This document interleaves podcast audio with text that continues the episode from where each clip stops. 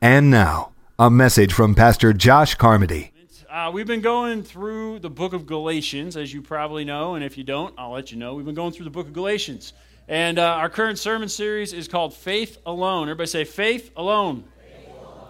Faith Alone. So we've been talking uh, in Galatians chapter 3 and 4 about faith. And uh, faith is simply belief faith in Jesus Christ who loves us, cares for us, died for us, and there's nothing that we have to do to be saved other than putting our faith, our trust in Jesus Christ. And that's it. And that's what Paul is telling the churches in Galatia. He's letting them know that's all there is to salvation is you accept Jesus Christ. You have faith in him, you believe him, and then you allow God to transform you from the inside out. And that's some of the things that we'll be talking about uh, this morning. But last week, as a little bit of a review, we talked about how you can't choose the family that you're born into. You guys remember that?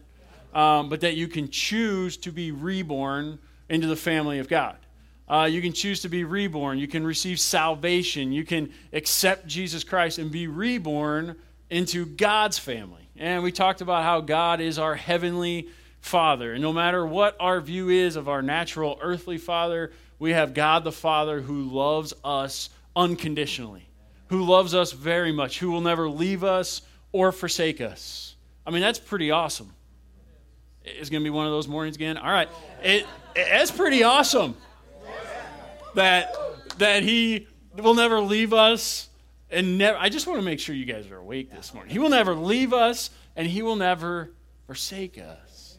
But he is there always and forever because he loves you and he loves me. He loves all of us. And so we are born into a spiritual family where God is our loving Father, and then you and I, all of us together, make up the family of God. And not just this church, but every church in Fort Dodge, and not just every church in Fort Dodge, but every church in the state of Iowa, and not just every church in the state of Iowa, but I'm not going to keep going, but in the whole world.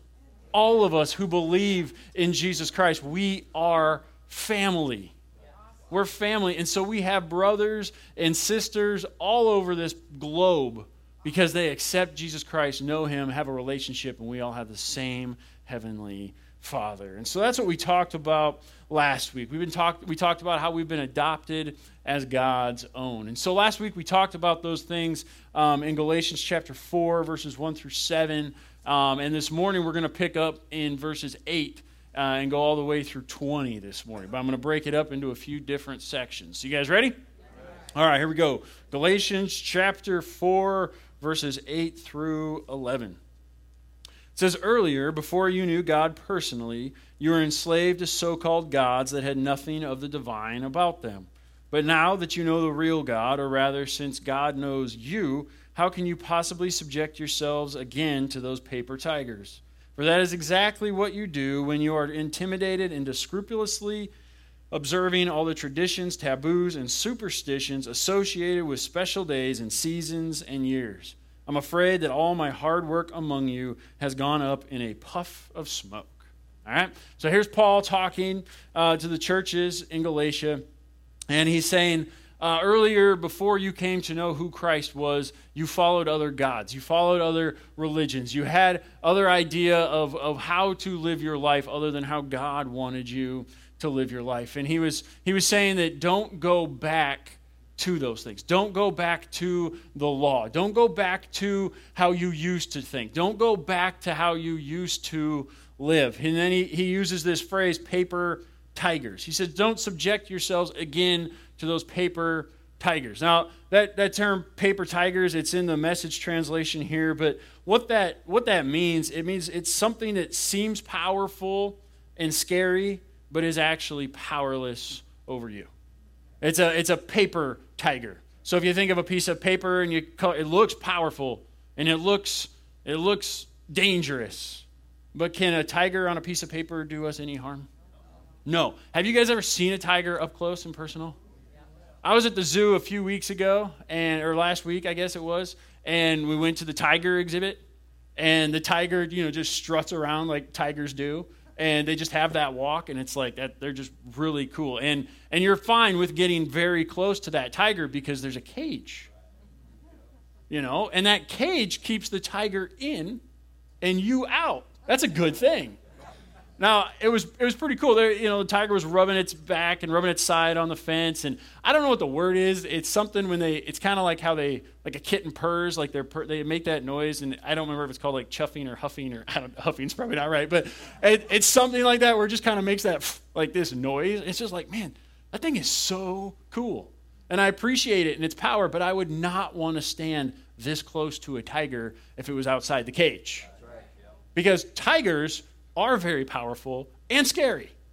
Not so much behind a fence, but up close and personal. How many of you would agree that a tiger is scary? Yeah? All right, good. So we all have some common sense in here. Good. So they are. They are very scary. So Paul's saying that these paper tigers, this going back to the way you were living or any of that and trying to put all these rules and, and regulations on you that it might seem scary and, and stuff, but they have no power over you. And, and so when we're thinking about this, we can, we can take that to a lot of things, going back to an old way of living or thinking. We can do the same thing, that we get caught up in, um, you know, hey, I need to prove to God that I am worthy of being loved. There's people that do that. Maybe you've done that before. Maybe I've done that before, where you think that God, in order for God to love me, I need to prove to Him that I am worthy. Maybe you had a father or a mother who you were never good enough for. And so you say, Well, I was never good enough for them, so I'm going to show God the Father. I'm just going to do and I'm going to act and I'm going to and I'm going to show God the Father that I am worthy to be loved and respected. I want to tell you something, that's a paper tiger. There's no power in that. Because Jesus just loves you unconditionally. You know, maybe living in fear, that's a real thing.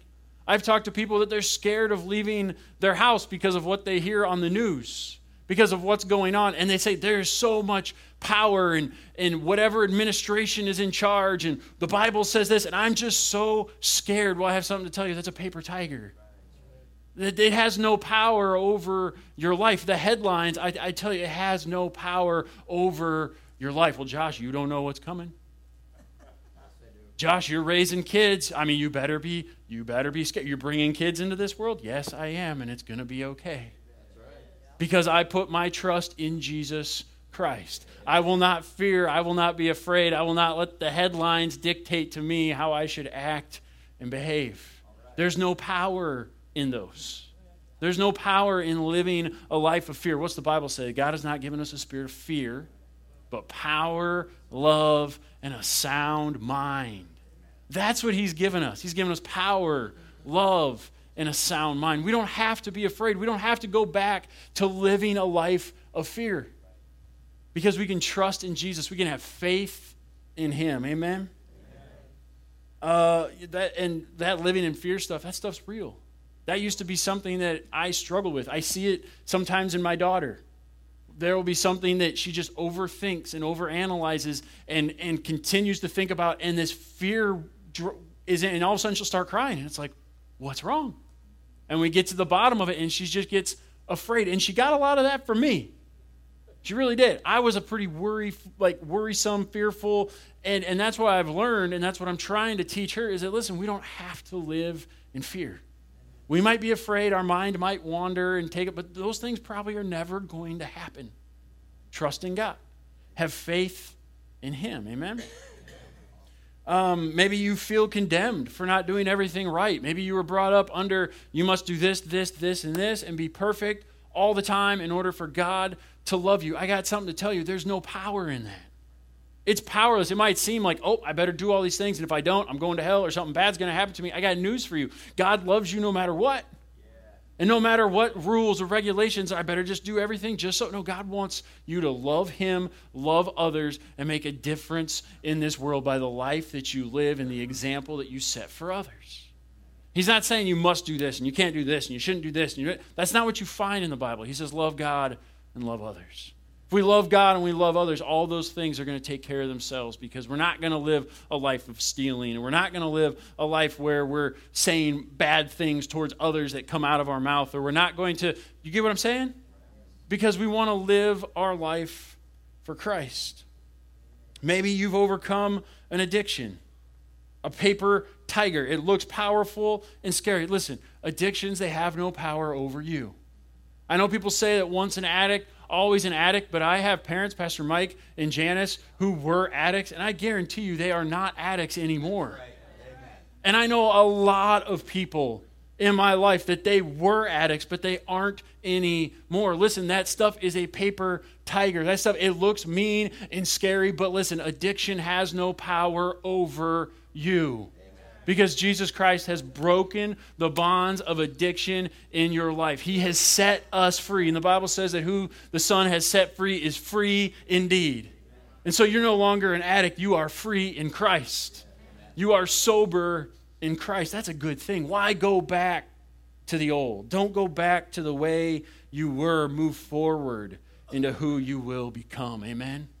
Don't go back to something, but move forward into what God has for you. And that's what he's telling, that's what Paul's telling the churches in Galatia. He's saying, move forward. Don't go back. Don't go backwards. He's like, I can't, and we're going to read about it some more. But he's like, I came and I taught you these things, and, and you accepted me as one of your own, and, and I taught you the gospel message. Why are you going back? And as Christians today, we have the same opportunities, don't we? Each and every day to go back to an old way of thinking or go back to an old way of religion. Listen, we want to keep moving forward with what Christ has for us. No more going back, but only moving forward. Paul continues in verse 12. He says this My dear friends, what I would really like you to do is try to put yourselves in my shoes to the same extent that I, when I was with you, put myself in yours. You were very sensitive and kind then. You did not come down on me personally. You were well aware that the reason I ended up preaching to you was that I was physically broken and so prevented from continuing my journey. I was forced to stop with you. That is how I came to preach to you. And don't you remember that even though taking in a sick guest was most troublesome for you, you chose to treat me as well as you would have treated an angel of God, as well as you would have treated Jesus himself if he had visited you? What has happened to the satisfaction you felt at that time? There were some of you then who, if possible, would have given your very eyes to me. That is how deeply you cared. And now have I suddenly become your enemy simply by telling you the truth? I can't believe it. So here's Paul, and he's talking, and he's reminding them hey, do you remember when I first came through and preached the gospel to you? The reason I was able to preach to you, the reason I was able to swing through this area is because I was sick. I was physically broken, and you cared for me. You took me into your home. You took a stranger, someone you didn't know, and you cared for me. He's like, why now then, just because I'm telling you the truth, just because I'm telling you this gospel message, why is it that you've now turned your back on me? Why is it that we would give me your eyeballs? Isn't that a weird thing to mention? You would have given me, I mean, there's nothing you would not have done for me. You would have done anything for me. You would have done anything for me. And now all of a sudden I'm your enemy because I'm telling you the truth? You guys ever had that happen? You ever told someone the truth? And they turn around and didn't really appreciate that too much? Now, I don't just mean like your version or opinion of what you think is truth, but truth according to what God's word says. Because we all have our own versions of what truth and we all have our own opinions. But what God has said in the Bible and what the message of the God. Have you ever told anybody the truth and received some backlash? Has anybody ever told you the truth or spoken something into your life and you're like, you know what? I don't know if I like that. We're honest. Hopefully, we have people in our lives who are honest and care about us enough to tell us the truth. To tell us the truth. So we've all done that. You know, there was a time in my life, might be tough for you to believe, where I was not always so smiley, so happy go lucky. I was a very serious individual. In fact, they don't come to church here anymore, so I can, I can tell this. They've, they moved to another state.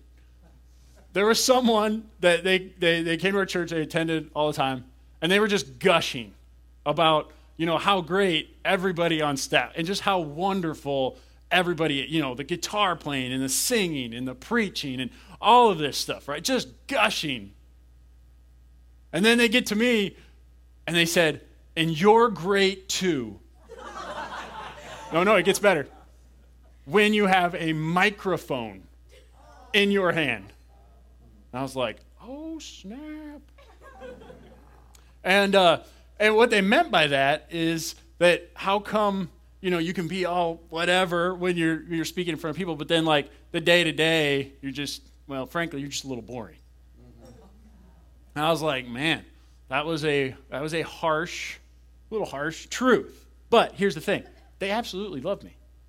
I mean, they absolutely loved me and cared about me. But it made me think and stop. And it's like I'm not here to please everybody, but at the same time, I want people to know that Christ is in me and He's given me a, a, a spirit of happiness and joy. And so that my face should show that sometimes. And it should come out in my interaction with others. And in fact, my dad had mentioned to me at one time, Pastor Mike had mentioned to me at one time, um, he said, You know, when you greet people, I mean, it's fine, you know, but you're just kind of like, Hey, how's it going? Hey, what's up? Hey, how's it going? And I, I can see that. I guess that's how I was. And I'm, I wasn't trying to be rude, but when you look at it, it's like, it's not very friendly. You know, hey, how you doing today? It's good to see you. Glad you're here. What's up? You know what I mean? It just seems kind of like, well, that guy doesn't care too much. And he's like, it wouldn't hurt you to, I don't know, smile more? It wouldn't hurt you to, you know. And I was like, oh, so you want me to be fake? so you want me to be somebody I'm not, like Guy Smiley, you know, and like, hey, how's my dad, right? And with the big eyebrows and shake my head. And, I mean that'd be awful, right? So it's because that's kind of how I am. Sometimes I take things um, poorly and get a little defensive and, and, snap back. And so I was like, "What? You want me to be more?" You know, and and and so we had. I don't know if it was a father son moment, if it was a boss um, employee moment. I'm not sure which hat was on at that given time, but it was basically like, "No, you don't have to be fake, um, but you can let people know that the joy of the Lord is in you." It's like, "Hey, the joy of the Lord is my strength." You know, so it's like, "Hey, this all sounds good." And so I made a conscious effort not to become a different person, but to allow the Holy Spirit to show up on my face a little bit more and to greet people and to love people even better than I had. And I think it's a, a good thing. And now you guys are going to be paying attention when I greet you. It's like I ran. ah. So here's the thing when you speak the truth in love, it, you might offend someone, they might get defensive all right? Um, but you're not setting out to offend somebody hopefully. Hopefully you're speaking the truth in love because you care for that person. If they're if you if you truly honestly care for someone then you want what's best for them. And so then you speak the truth to them out of a heart of love not so that you can tell them how bad they are how wrong they are or what they need to do better but so that they you can help them so that they can continue to grow. That's what it, it should be for not to be like vindictive or offensive or just to say, well, this is what I believe and I'm just going to put it on you and, and that's how it's going to be. No, um, that's not it. We do it because we have a heart of love. We want to help others. Amen? Amen. Ephesians 4 says this says, Then we will no longer be babies. We will, will not be tossed about like a ship that the waves carry one way and then another. We will not be influenced by every new teaching we hear from people who are trying to fool us. They make plans and try any kind of trick to fool people into following the wrong path. Verse 15 No, speaking the truth with love, we will grow up in every way into Christ, who is the head. And I like this scripture speaking the truth with love. Speaking the truth with love. And then what happens? We will grow up in every way into Christ. I think that's part of growing up, speaking the truth with love. We can speak the truth but I learned this a long time ago, too, that if you say the right thing, but you say it the wrong way, it's wrong. You can say the right thing. I mean, you've got a valid point, it's good, but it's spoken in the wrong way. It's not going to be heard. It's wrong. A lot of it is in how we deliver it. How should we deliver a truthful message? We should do it out of a heart of love, where we care about the person we're talking to. We're not trying to set them straight or tell them how awful they are. We are seeing their best interest and wanting their best interest in mind, and so we're speaking the truth in love. Amen? Amen? Honest speech. All right, and then he finishes up in Galatians chapter 4, verse 17 through 20 this morning. He says this Those heretical teachers go to great lengths to flatter you. Now remember, there were, there were people in uh, the churches in Galatia that were telling people you don't just need faith alone, faith, and then you also need to be doing all of these other things in order for Jesus Christ to love you and forgive you, which is not true. It's false. So that's what he's saying. Those heretical, those false teachers go to great lengths to flatter you, but their motives are rotten. They want to shut you out of the free world of God's grace so that you will always depend on them for approval and direction, making them feel important. It's a good thing to be ardent in doing good, but not just when I'm in your presence. Can't you continue the same concern for both my person and my message when I'm away from you that you had when I was with you? Do you know how I feel right now and will feel until Christ's life becomes visible in your lives? Like a mother in the pain of childbirth. Oh, I keep wishing that I was with you. Then I wouldn't be reduced to this blunt letter writing language out of sheer frustration. All right? So here's Paul getting a little frustrated. And he's writing this letter. And he's, he's letting him know, he's like, Can't you make good choices? Can't you appreciate me and the message of the gospel, whether I'm with you or whether I'm away from you? Can't you continue to do good things and appreciate me and love God and just have faith in Him alone? Can't you continue that whether I'm with you or whether I am away? And then he says, You know how, you know how I feel right now? That I want to see you live the way Christ wants you to live? And then he says something pretty dramatic, like a mother in, in giving birth to a child. Now, Paul has no real idea of what that's like. Can I get an amen, women? Men don't really have an idea, but he's saying, I'm pretty sure that's how it's feeling. There's this, there's this anguish, there's this expectation that something great is going to happen, but it hasn't happened yet. And so he's looking at them, he said, I'm expecting Christ's life to be in you. What's he saying? He's saying to do good, but his desire is for Christ to be visible in their lives. He's looking for transformation. He's looking for transformation in their lives. And here's the thing. Here at New Covenant, we want to see we want to see Christ's life visible in you. We say something like this, we don't say it as much as we should. We've been talking about it a little more in staff. But we're a community of people, a community of people transformed by the love of Jesus Christ. You and I are a community of people transformed by the love of Jesus Christ. How many of you in this room have been transformed? How many of you have had a dramatic or thorough change take place in your life? How many of you know that you still have a lot of transforming to do? Right? So we have been transformed, but God's not done with us yet. There's more transforming to take place. We want to be a community of people transformed by the love of Jesus. I want to tell you something this morning. I've been lead pastor here at the church for about two and a half years. I'll be three in January. And I got to be honest with you. I try to preach honestly and speak to you from my heart and be transparent in the things that I say. But I'll tell you a very real temptation as a lead pastor, as someone who is buck stops here. One very big temptation that I have is to count how many people are in the seats and how much money went into the buckets or came in online. That's a very big temptation. I remember back when I was in seminary, someone put it as butts in the pews and bucks in the plates. And I say it that way on purpose because it sounds very rude and crass, doesn't it? And when you go and you talk to other people who maybe a pastor or different, they always want to know how many people are going to your church. I mean, even if you're not, if they find out you're a pastor, oh, how many parishioners do you have? Like, I don't know. If they all showed up, it'd be a bunch. Each and every week. That's not a knock on you. I'm just saying, I don't know.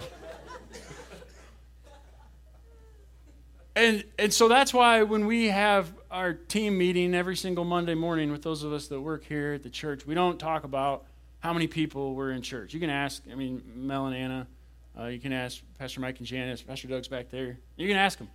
We don't talk about how many people were in church, who wasn't in church, who we need to smack because they weren't in church. We don't talk about it, do we? No. We don't talk about money. Occasionally I'll ask Mel how the offering was. If I don't feel like being depressed for the rest of the day, normally I don't. No, I'm just kidding. It, occasionally I'll ask her. But during our team, I'm kidding. Come on. During our, our meeting together, we talk.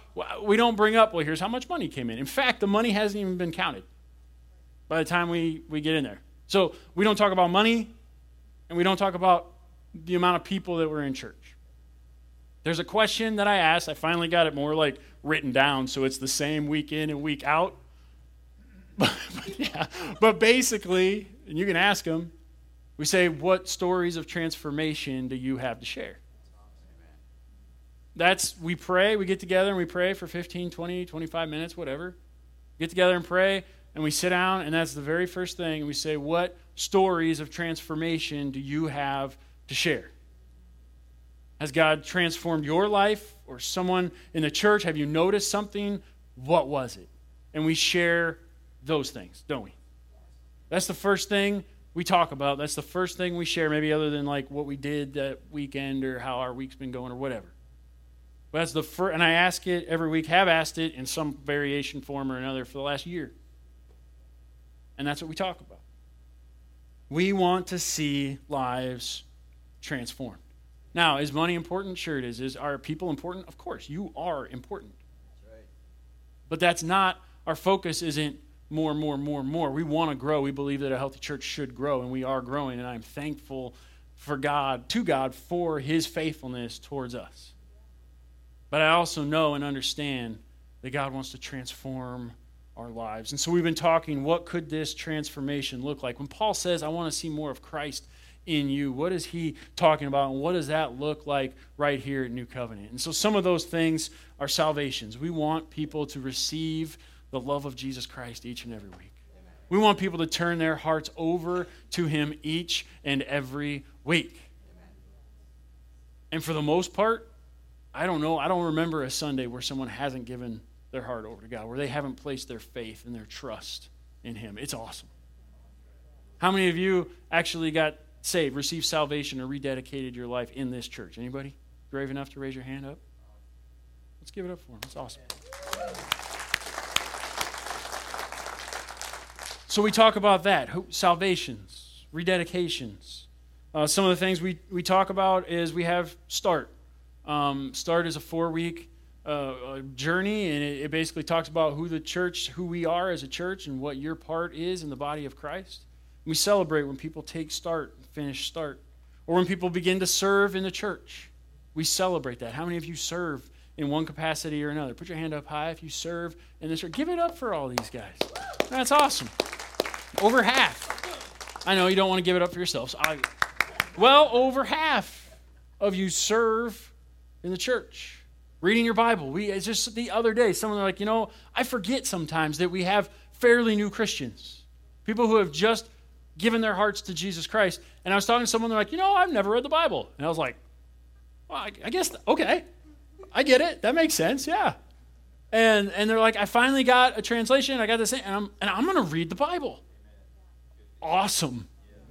That is great. And then I asked, hey, how's the Bible read? Oh, it's awesome. There's some cool stories in there. Like, yes, yes, there are. Right? And seeing that, that, that lives are being transformed. And we probably don't do a good enough job telling you guys when these things happen. But people's lives are being transformed each and every week. Other things we talk about are, are, are when people join community groups. We have MOPS coming up. I'm so excited for those things. We talk about sharing your faith or when people bring others to church because you talk about what is most important, right? And so if you're sharing your faith, if you're that means that your relationship that you have with Jesus Christ is important to you. So much so that you take the time to tell other people about it. And we think those things should be celebrated. And then that's a transformation that when you make that step from I am a Christian to I want to let other people know that I'm a follower of Jesus Christ.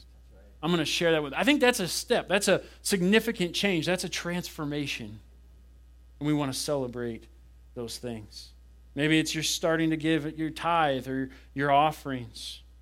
Or maybe those that find freedom from their hurts, habits, and hangups. We Celebrate Recovery every Tuesday night. And there's tons of people finding freedom from their hurts and habits and hangups. And it's not just people who are addicted to a substance, but it could be addiction to a wrong way of thinking. It could be all kinds of things. It doesn't just have to be an addiction to a substance. It could be the fact that you are just like a nonstop gossiper. I don't know.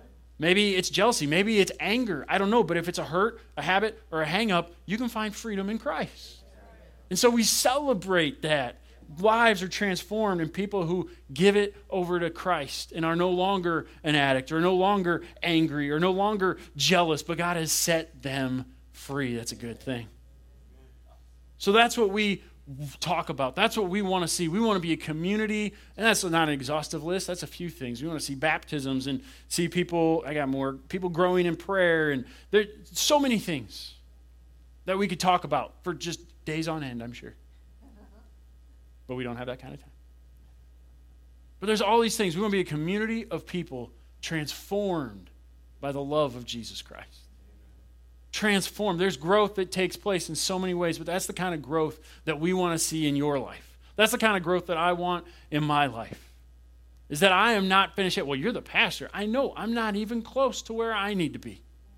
God is still working on me. And I want my life to continually transform. So this morning, we need to move forward into what God has for us and allow Him to transform our lives. Amen? We're going to be getting into chapters 5 and 6 of Galatians, and Paul's going to be talking about our spiritual liberty and our freedom. And, and it's going to be some exciting stuff. And he's starting to hint towards it now, but he wants to see transformation take place in our life. And that's what the Holy Spirit does in us. When we allow him to work, he transforms us from the inside out so that even those of us who are a little more serious, we can smile and we can greet people and we can have a good old time. He can change us from the inside out. Amen?